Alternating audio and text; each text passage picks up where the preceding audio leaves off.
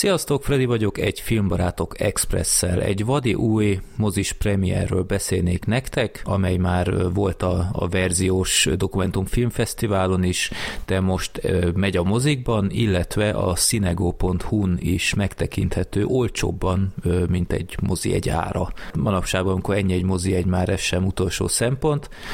Miről szól ez a film? Valószínűleg akik olvassák a híreket, emlékeznek, hogy 2018-ban Szlovákiában volt egy egészen döbbenetes bűneset, ahol egy oknyomozó újságírót és a barátnőjét meggyilkolták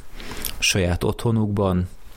elég kegyetlen mód, és hát óriási tiltakozások indultak Szlovákiában, a népnek elege lett, hogy valószínűleg pont azok tették el láb alól, akik után nyomozott, és ez az egész rendszernek a jelképe lett, hogy ilyenek megtörténhetnek, ami elképzelhetetlen volt. Hát mégiscsak egy EU-s országról beszélünk, tehát nem tudom én, Dél-Szudánról van szó. Éppen ezért tényleg izgalmas volt megnézni, felgöngyölítve ezt az esetet, mert hát én is olvastam annak idején, de azáltal, hogy maga a bármiféle vádirat, vagy ítélet, vagy ilyesmi, ez elhúzódott, így kicsit kikerült a fókuszomból, úgyhogy nem igazán tudtam, hogy végződött ez az egész, meg pontosan mi volt az, ami után nyomozott ez a rendkívül fiatal srác amúgy, tehát le a kalappal, hogy ilyen fiatalon ennyire komolyan vette már ezt az egészet. Úgyhogy tényleg izgalmas volt nézni, és különösen borzongós élmény volt, hogy mennyire ismerős sok minden, amit ott lát az ember, tehát itt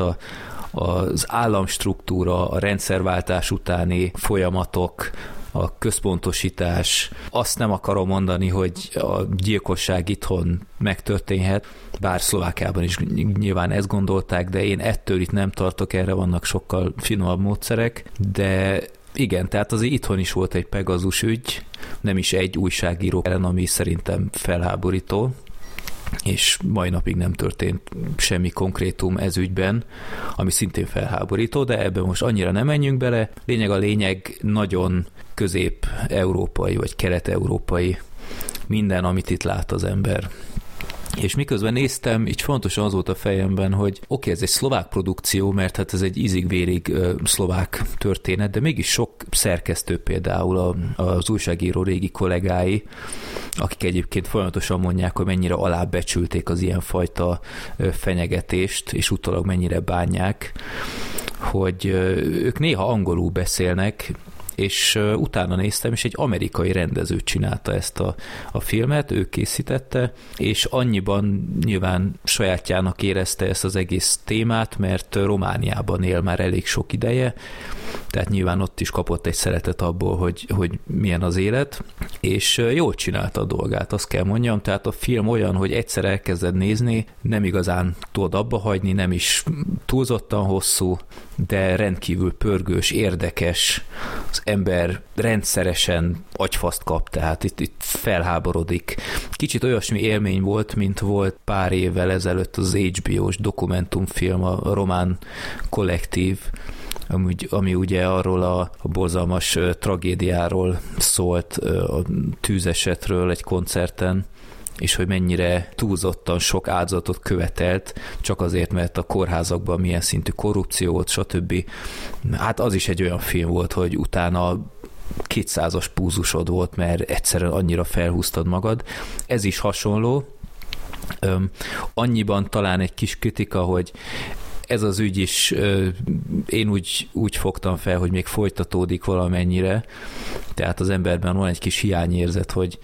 hát akkor most utána kell olvasnia, de hát valamikor el kell készíteni a filmeket, a végtelenség nem lehet várni, így is már 5 évvel később készült el. Igen, tehát ez sajnos ilyen a dokumentumfilmeknél, de ennek ellenére én nagyon tudom ajánlani,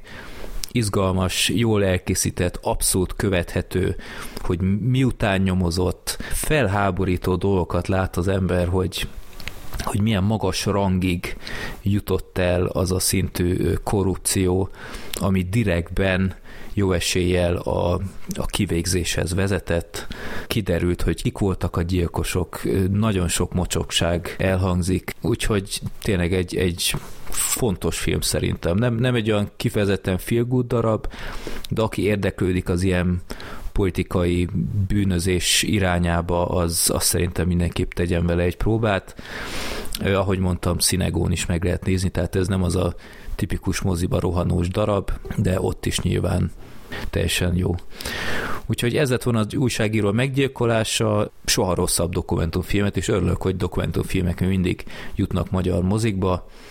úgyhogy éljetek a lehetőséggel. Sziasztok!